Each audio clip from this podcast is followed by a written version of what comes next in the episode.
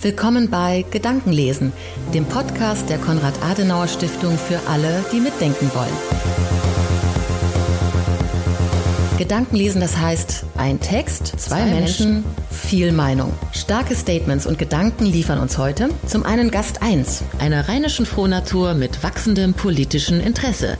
Er ist jung, fresh und smartes Hartz-IV-Kind mit sozialem Engagement. Für Black Lives Matter demonstriert er in Köln und Siegen. Und er findet, dass Deutschland ein bedeutender schwarzer Politiker fehlt. Herzlich willkommen, Marvin Ndoy. Widersprüche ganz am Leben. Es darf auch viel Politik gelten. Gast Nummer zwei ist ein charismatischer Nice Guy mit beneidenswertem Mut zur Veränderung. Den Sunshine State Florida tauscht er vor 16 Jahren gegen German Schmuddelwetter ein. Den Job als Banker, Marketingmensch und Sales Consultant gegen eine Karriere als Yoga-Guru im Vinyasa Flow. Ein kompetenter Trainer mit Weitsicht, der viel Potenzial in unserer Gesellschaft sieht, wenn man neue Wege geht. Namaste. Adam Rice. Was ist für uns als Menschen am besten? Wir sind gespannt, was beide zu sagen haben zu unserem heutigen Episodentext aus dem Buch Christlich-Demokratische Union, dem Jubiläumssammelband zum 75. Geburtstag der CDU, in dem sich namhafte Autoren mit Geschichte, Stellenwert und Zukunft der Partei auseinandersetzen. Unter anderem Ralf Füchs. Füchs ist Urgestein der Grünen, war 1989-90 grüner Parteichef und anschließend Senator in Bremen. Er gilt als intellektueller Kopf, der öfter auch mit seiner Partei aneckt.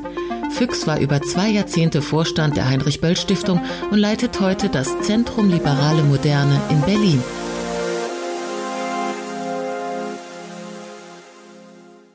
Kampf um die Mitte. Perspektiven und Koalitionsoptionen der Union von Ralf Füchs. Jahrzehntelang beruhte die politische Architektur in Europa auf dem Wechselspiel von Mitte-Rechts- und Mitte-Links-Parteien. Sie banden einen Großteil der Wählerschaft und sorgten für Stabilität. Regierungswechsel entsprachen dem normalen demokratischen Zyklus. Die regierenden Parteien verschleißen sich im Lauf der Zeit, die Unzufriedenheit wächst, es schlägt die Stunde der Opposition. Das Wechselspiel zwischen Mitte links und Mitte rechts kombinierte Wandel mit Kontinuität. Es ermöglichte Regierungswechsel ohne größere Verwerfungen. Je nach Wahlsystem waren Koalitionen mit kleinen Parteien nötig, die in der Regel nicht über die Rolle eines Juniorpartners hinauskamen. Häufig waren liberale Parteien das Zünglein an der Waage. Alternativ gab es Koalitionen mit rechtskonservativen oder linkssozialistischen Kräften, mit denen oppositionelle Strömungen eingebunden wurden. Es ist äh, mir wichtig an Parteien, dass sie transparent sind und natürlich auch, was sie eigentlich so lokal leisten. Also wie eng ist noch der Kontakt zu den Menschen. Ich ähm, habe selten mitbekommen, dass an meiner Haustür geklingelt worden ist und gesagt worden so, hallo, ich bin der Herr so und so und ich kandidiere für die, den Stadtrat Siegen. Das ist für mich nie vorgekommen und ich glaube, das geht vielen Menschen so. Ich habe mal jetzt letztens durch Corona tatsächlich ein bisschen geschaut, wie waren Talkshows in den 70ern? Es gab nicht so dieses Framing, dass vorher alles vorgeframed war und man wusste genau, ähm, okay, der hat hier schon dieses Statement und er wird auch relativ bleiben. Und er hat sich so gut vorbereitet, dass er sich gegen eine eventuelle Gegenposition komplett schon aufgestellt hat. Früher gab es das nicht. Früher gab es wirklich so viele Momente in dem Talkshow geschehen, dass du gemerkt hast, die äh, Kontrahenten, die sprechen, lernen voneinander. Da kommt wirklich ein Diskurs zustande. Ich finde es schön, dass es äh, mehrere Parteien gibt, die die verschiedenen Meinungen dann repräsentieren. In Amerika Wiederum hast du nur zwei Parteien und wenig in der Mitte. Die Erosion der Volksparteien. Der Niedergang der alten Volksparteien lässt sich offenkundig nicht auf diese oder jene unglückliche Personalentscheidung, politische Fehler und Versäumnisse zurückführen. Sie mögen als Verstärker wirken, sind aber nicht Ursache ihrer Schwindsucht. Das wird auch im Rückblick auf die Wahlergebnisse in der Bundesrepublik deutlich. Bei der ersten Bundestagswahl im Jahr 1949 lagen CDU, CSU und SPD gemeinsam bei 60 Prozent. Dann stieg ihr Anteil deutlich an. Ich glaube, Postkrieg war das das wichtigste Ding in Deutschland. Einfach Stabilität. Und jetzt sind wir in einer ganz anderen Zeit. Also neue Generationen, die sagen, okay, wir haben die Stabilität, wir haben eine ein, ein stabile Demok Demokratie, wir haben eine stabile Wirtschaft. Jetzt müssen wir auf die anderen Dinge gucken die Parteien selbst müssen sich auch mit diesen Zeiten dann ändern. Die müssen die neue Generation zuhören, weil die denken ganz anders als diese Postkrieg-Generationen. 1957 vereinigten sie schon 82 Prozent der Stimmen auf sich, 1976 waren es sagenhafte 91 Prozent. Danach setzte ein langsamer Sinkflug ein. Bei der Bundestagswahl 2002 wählten immer noch beachtliche 77 Prozent die Union und die SPD. Dann ging es steil bergab. 2017 kamen beide zusammen noch auf 53 Prozent. In den aktuellen Umfragen sind es gerade noch rund 40 Prozent. Natürlich ist es nicht nur allein an äh, Personen festzumachen, zu sagen, okay, da haben die Menschen den Glauben an die Politik, an die großen, starken beiden Volksparteien, die wir mal hatten, verloren.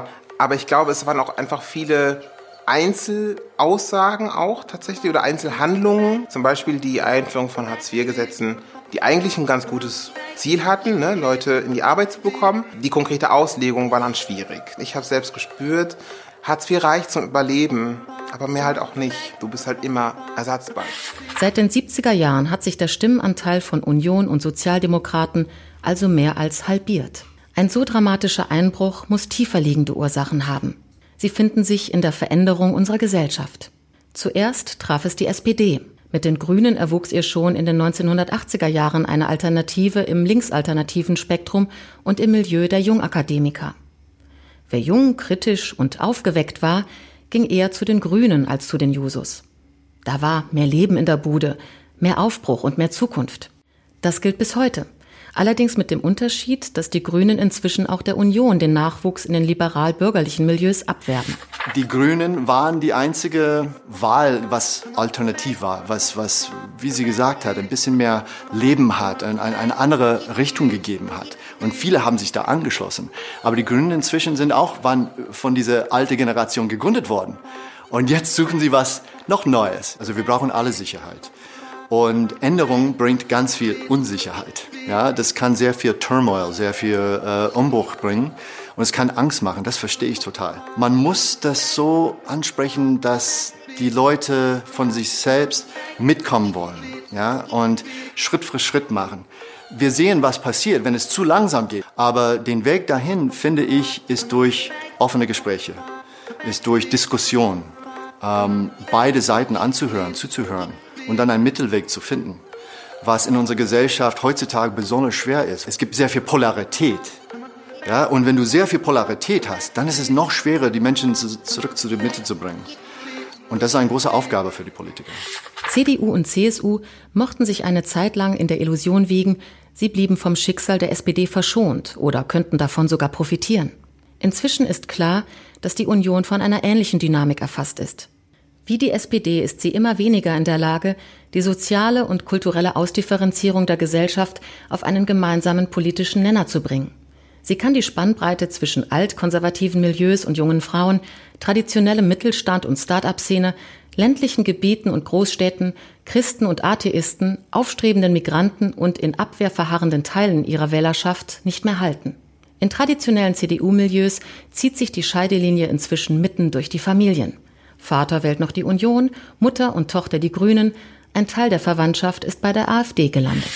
Ja, ich denke tatsächlich, die CDU hat so ein Imageproblem. Also ich sehe selten von der Korrespondenz her Leute in meinem Alter oder Leute mit meiner Hautfarbe, die in diesen Reihen arbeiten. Auch so wie die Reaktion von der CDU gegenüber einem Rezo, einem YouTuber ist, die quasi diese, dieses Statement, ne, das Ende der CDU, wurde ja quasi als persönlichen Angriff gewertet. Wobei wir sind ja noch in einer Meinungsfreiheit, in einer offenen Gesellschaft, wo man auch einfach sagen kann, CDU, hier und da habe ich mal nachgeguckt, fand ich nicht gut. So fand ich, fühlte, fühlte ich mich nicht wohl. Und ich glaube, dieser Rezo, dieser YouTuber hat einfach vielen Leuten bewusst gemacht, wo die Probleme lagen, liegen, immer noch. Und wie halt dann von Seiten der Unionsparteien darauf reagiert worden ist mit dem Statement von Amthor. In meinem eigenen Land, ich sehe, wie der Spaltung größer und größer und größer geworden ist. Meistens ist es immer zwischen Konservatismus und Liberalismus getrennt. Ich habe auch diese Spaltung in meiner eigenen Familie erlebt. Ich komme aus dieser konservative Militärfamilie. Äh, meine Familie hat Trump gewählt. Ich äh, für Clinton natürlich. Als ich meine Eltern gefragt habe, ja, warum wählt ihr Trump? Wir haben es satt mit dem jetzigen System. Wir wollen einfach eine Änderung haben. So, ich finde, dass auch Menschen, die konservativ sind, können auch äh, der Wunsch haben auf Änderung. Wie die Sozialdemokratie hat die Union ihre programmatische Modernisierung verpasst. Auf die großen Zukunftsfragen Klimawandel, digitale Revolution, Einwanderungsgesellschaft, Umbruch der Geschlechterverhältnisse, wie weiter mit der Europäischen Union, neue Weltunordnung, hat sie bestenfalls zaghafte Antworten. Sie agiert, spricht, denkt eher in Kategorien der Vergangenheit als der Zukunft. Was lange eine Stärke war, eine stabilitätsorientierte Politik der kleinen Schritte, erscheint jetzt als Sprachlosigkeit angesichts der fundamentalen Veränderungen, die unsere Gesellschaft erfasst haben. Besonders die jüngere Generation, die haben sehr viel weniger Geduld als die ältere Generation. Die wollen es so schnell haben, die ältere Generation, die wollen, wollen vielleicht auch ein bisschen Änderung haben, aber die wollen es so schnell haben. Die Politiker müssen den Weg in der Mitte finden. Nicht zu langsam, sonst passiert dann dieser Extremismus. Und das ist sehr gefährlich. Gehörst du zum Beispiel zur Mitte, wenn du zwei Autos hast, die sind beide abbezahlt und du kannst viermal mehr Urlaub leisten? Oder gehörst du zur Mitte, wenn du, wenn ich an meinen Vater denke, der ist, glaube ich, für viele Menschen die Mitte, du hast einen Hauptjob, du bist Koch in Radisson Blue. Dein eigenes Leben besteht aber darin, dass du noch drei Nebenjobs hast. Du gehst putzen, Treppenhäuser und du schneidest, schneidest Gärten. Deine Frau geht auch noch putzen auf 450 Euro Job. Und wenn das die Menschen, die Sorgen und Probleme der Menschen in der neuen Mitte sind, ich glaube, dann brauchst du halt noch viele Maßnahmen, um sie halbwegs zu gewinnen. Es gab sehr oft diese Momente von Aufwachen von den Menschen. Das könnte von einem Krieg rauskommen, also Postkriegzeit. Es könnte von einer Pandemie rauskommen. Es könnte von einem äh, der Tod von einer Schwarze in Amerika äh, rauskommen. Ja, sehr oft passiert es mit einem Punkt. Und auf diesem einen Punkt, dieser eine Event, plötzlich explodiert alles. Ja, weil manchmal brauchen wir so ein Event, um die die Wandel wirklich anzupushen. Die Politiker müssen mehr Mut haben, genau wie die Menschen. Also die Menschen haben das Mut. Äh, du siehst, was passiert denn, wenn sie wirklich dazu gebracht werden, was in, in Bewegung zu bringen. Die gehen auf die Straße. Also in Amerika habe ich noch nie mein ganzes Leben so viele Menschen auf die Straßen gesehen als nach äh, äh, George Floyd oder dem MeToo-Movement. Ja, oder gegen Trump zum Beispiel. You know, viel, Millionen von Menschen sind auf die Straßen gegangen. Und das ist eigentlich seit den 60er Jahren nicht der Fall gewesen. Ich glaube, wenn wir auf die gesamte Gesundheit von unserer Kultur, von unserer Gesellschaft, von den Menschen uns konzentrieren und versuchen das zu machen, was für uns am besten ist. Nicht nur für uns selbst, nicht nur, dass ich wiedergewählt werde zum Beispiel, sondern dass wir auf diese größere Idee denken von, okay, was ist für uns als Menschen am besten? Nicht als Konservative oder Liberale oder Grünen oder Union oder Schwarz oder Weiß, sondern als Menschen, als Human Beings. Was wäre für uns am besten? Innere Fliehkräfte der Union. Angela Merkel hat zwar erfolgreich die Feminisierung politischer Spitzenämter betrieben, aber das Kandidatenumfeld für ihre Nachfolge ist so männerdominiert wie einst. In ihrer Breite wirkt die Union nach wie vor wie eine Männervereinigung. Wie die SPD mit der Agenda 2010 erlebte die Union mit der Auseinandersetzung um die Flüchtlingspolitik einen Bruch in ihrer Anhängerschaft, von dem sie sich bis heute nicht erholt hat. Abschaffung der Wehrpflicht, Ehe für Schwule und Lesben, steigende Belastung mit Steuern und Sozialabgaben, Mindestlohn und Fahrverbote sind für einen Teil ihrer Basis schon Zumutung genug. Aber mit der Entscheidung Angela Merkels, mehr als einer Million Menschen aus dem Nahen und Mittleren Osten Zuflucht zu gewähren, war für eine relevante Zahl von Mitgliedern und Wählern eine rote Linie überschritten. Sie verzeihen ihr das bis heute nicht. Ein Teil ging in die innerparteiliche Opposition, ein anderer wanderte zur AfD. Das ist diese Spaltung, was jetzt passiert. Es kann sehr oft eine Event geben, was zu viel ist für die Menschen. Zum Beispiel diese Immigrationspolitik. Meiner Meinung nach hat äh, Frau Merkel das Beste gemacht, was sie konnte. Ich fand es echt gut. Also an der Stelle muss man einfach mal sagen, es ist eine ganz gute Signalwirkung gewesen. 2015 zu sagen, wir schaffen das, ja. Die Frage ist dann immer nach der konkreten Ausgestaltung. Also es führt ja teilweise dazu, dass Leute, die an den gewissen Stellen saßen, zu nichts anderes mehr kamen, als neue Leute zu verwalten, zu, zu nachzuvollziehen. Woher kommst du? Was willst du denn hier machen? Was hast du vorher in deinem Land gemacht? Es war so eine Welle, der, äh, der, die die Bürokratie nicht kannte. Meiner Meinung nach war diese Entscheidung richtig aber nicht besonders gut durchgedacht, was die langfristige Effekt und Wirkung sein würde. Da war nicht genug Planung dahinter. Und wir brauchen ein bisschen mehr von dieser Compassion, von dieses Mitgefühl.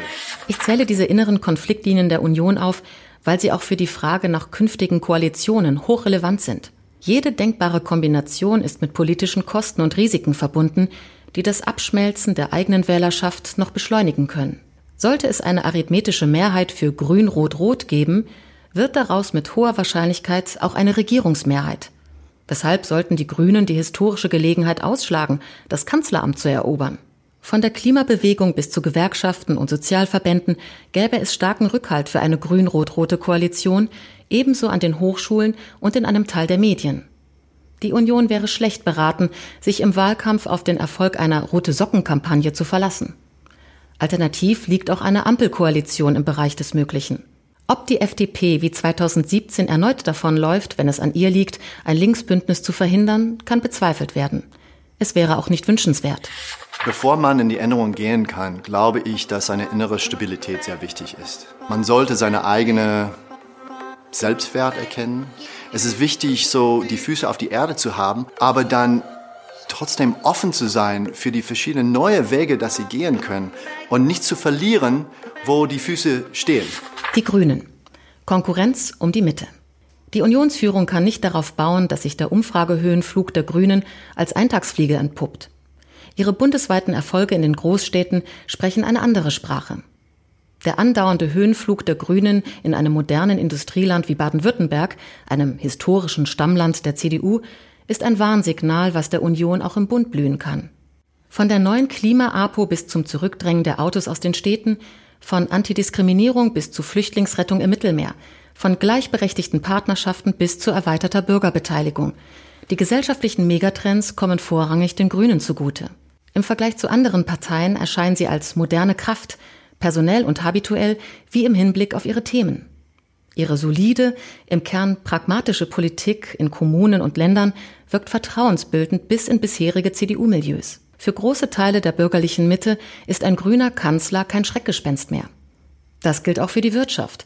Viele Unternehmensvorstände pflegen regelmäßige Kontakte mit den Grünen.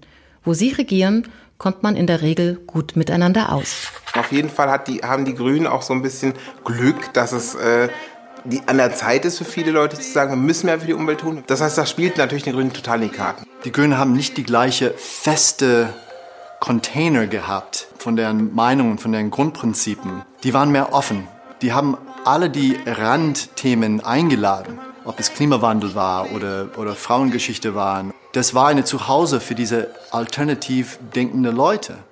Und jetzt, weil viel mehr Menschen mehr alternativ denken, äh, weil diese Themen größer geworden sind, die Grünen haben das dann gepusht und viel mehr Leute kommen aus die andere konservative oder traditionelle Parteien zu den Grünen hin.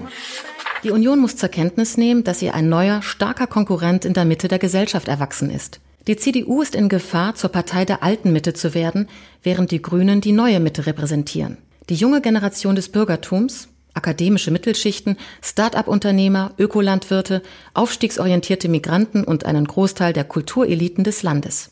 An Hochschulen und Theatern, in den Medien und der Kreativszene der Republik bilden Anhänger von CDU und CSU eine kleine, trotzige Minderheit. Die nüchterne Wahrheit ist, dass die Union dabei ist, den Kampf um die kulturelle Hegemonie zu verlieren. Ähnlich der SPD droht auch sie zwischen den Parteien zu ihrer Linken und Rechten eingeklemmt zu werden. Wird die Union zu grün, verliert sie in Richtung FDP und AfD. Rückt sie ins rechtskonservative Spektrum, verliert sie vollends die liberalen modernen Milieus. Sich vor allem gegen die FDP zu wenden, ergibt strategisch wenig Sinn. Die Union braucht die Freien Demokraten als potenziellen Partner in einer Dreierkoalition. Sie unter die Wasserlinie zu drücken, würde das gesamte Parteiengefüge nach links verschieben. Von der SPD ist nicht mehr viel zu holen. Sie ist auf den harten Kern ihrer Anhängerschaft geschrumpft. Der Mensch ist kein widerspruchsfreies Wesen. Wir können SUV fahren, wir können aber auch bei jedem Flug einen äh, extra Anteil an ähm, Abgaben geben, äh, die dann dazu führen, dass irgendwelche Forste aufgefüllt werden. Das heißt, warum erwartest du von der Politik etwas, was äh, im Persönlichen, im Privaten auch schon nicht funktioniert. Widersprüche ganz im Leben.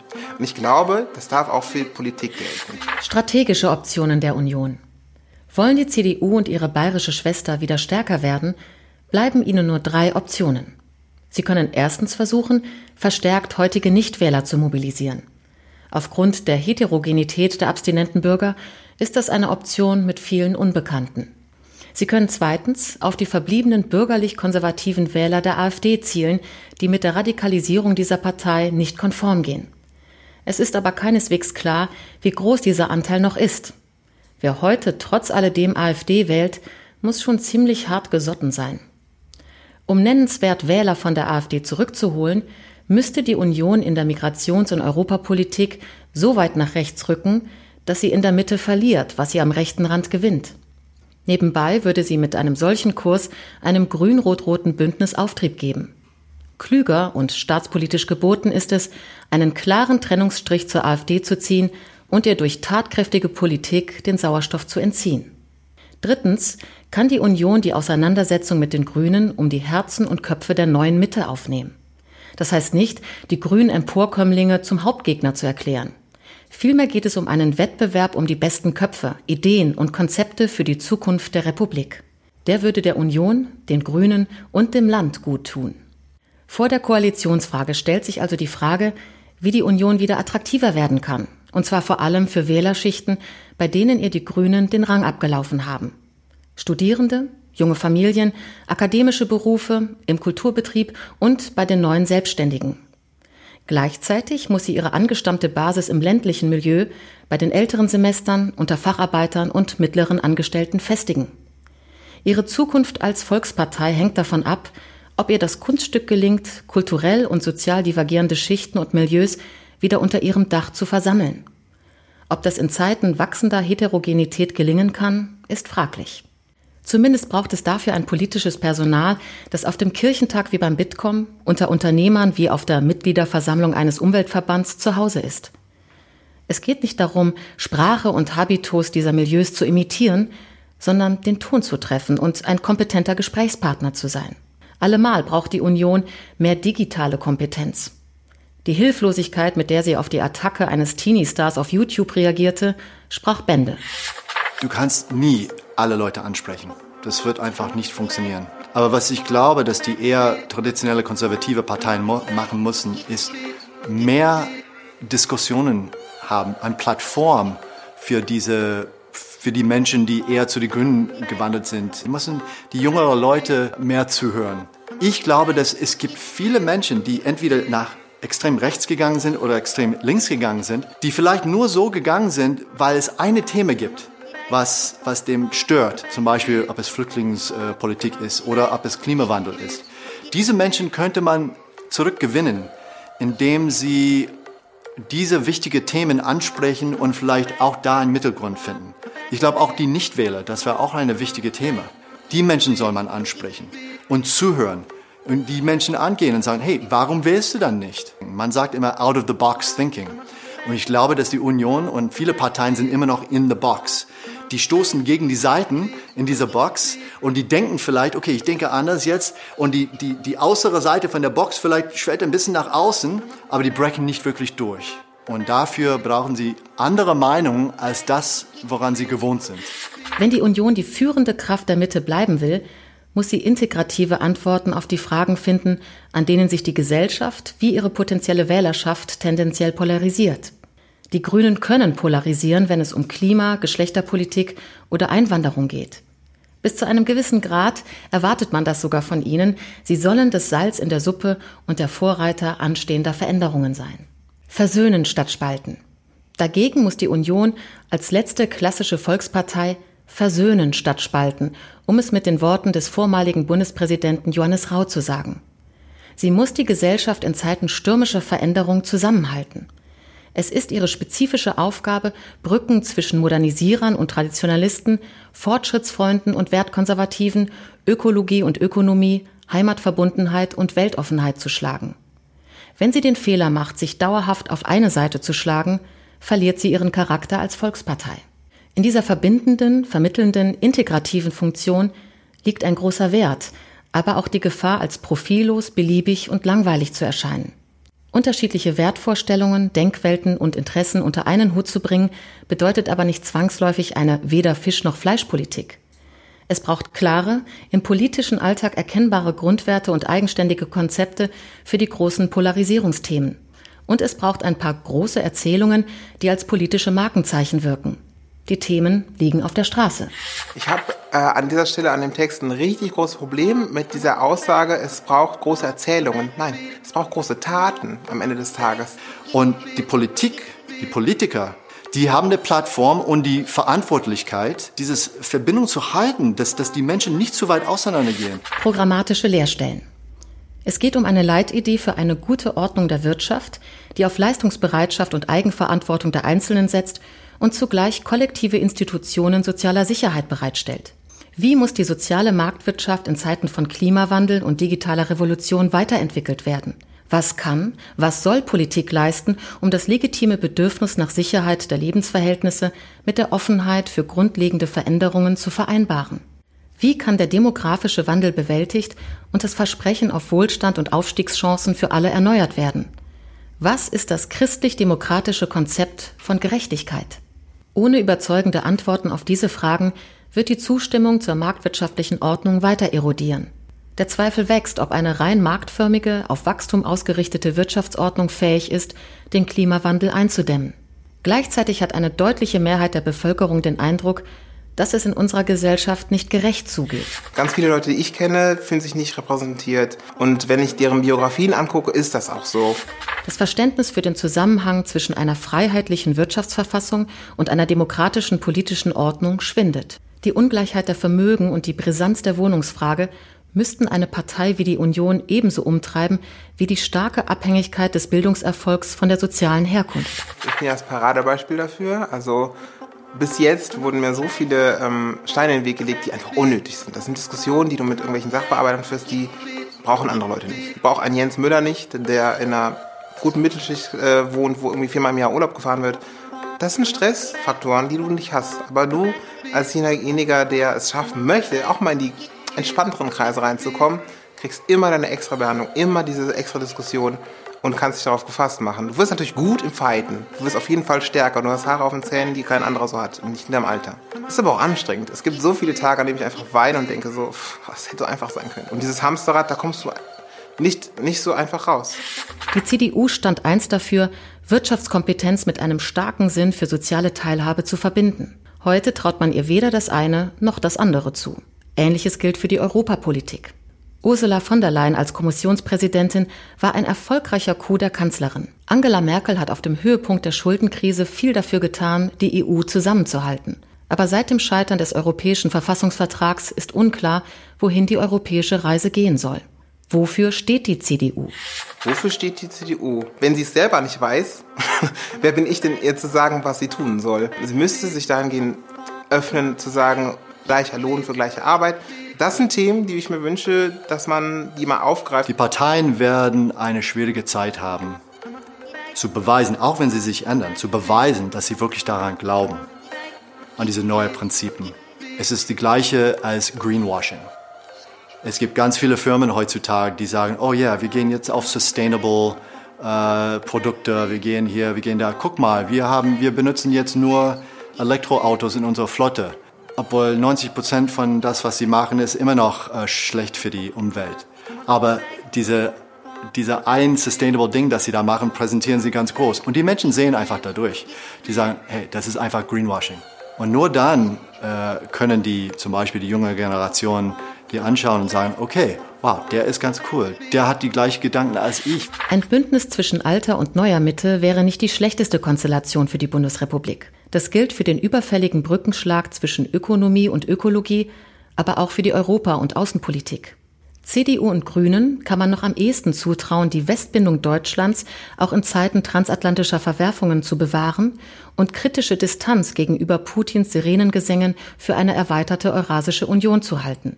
In der Flüchtlings- und Migrationspolitik wären sie am ehesten in der Lage, einen tragfähigen Konsens jenseits von offenen Grenzen und Abschottung zu finden. Nicht zuletzt würde Schwarz-Grün die demokratische Mitte gegenüber den radikalen Rändern stärken. Genau darauf kommt es in Zeiten wachsender Unsicherheit und großer Veränderungen an. So oder so kann sich die Union nicht über die Koalitionsfrage definieren. Sie muss wieder eine unverkennbare Kraft der Mitte werden, die konservative Werte mit der Moderne versöhnt. Sie muss eine Brücke zwischen dem Bedürfnis nach Sicherheit und der Offenheit für fundamentale Veränderungen schlagen, statt beides gegeneinander auszuspielen. Und sie muss ein Konzept zur Erneuerung der sozialen Marktwirtschaft vorlegen, das Antworten auf die digitale Revolution und den Klimawandel gibt. Viel Zeit bleibt ihr dafür nicht. Viel Zeit bleibt dafür nicht, das stimmt. Ein Audiopodcast der Konrad-Adenauer Stiftung.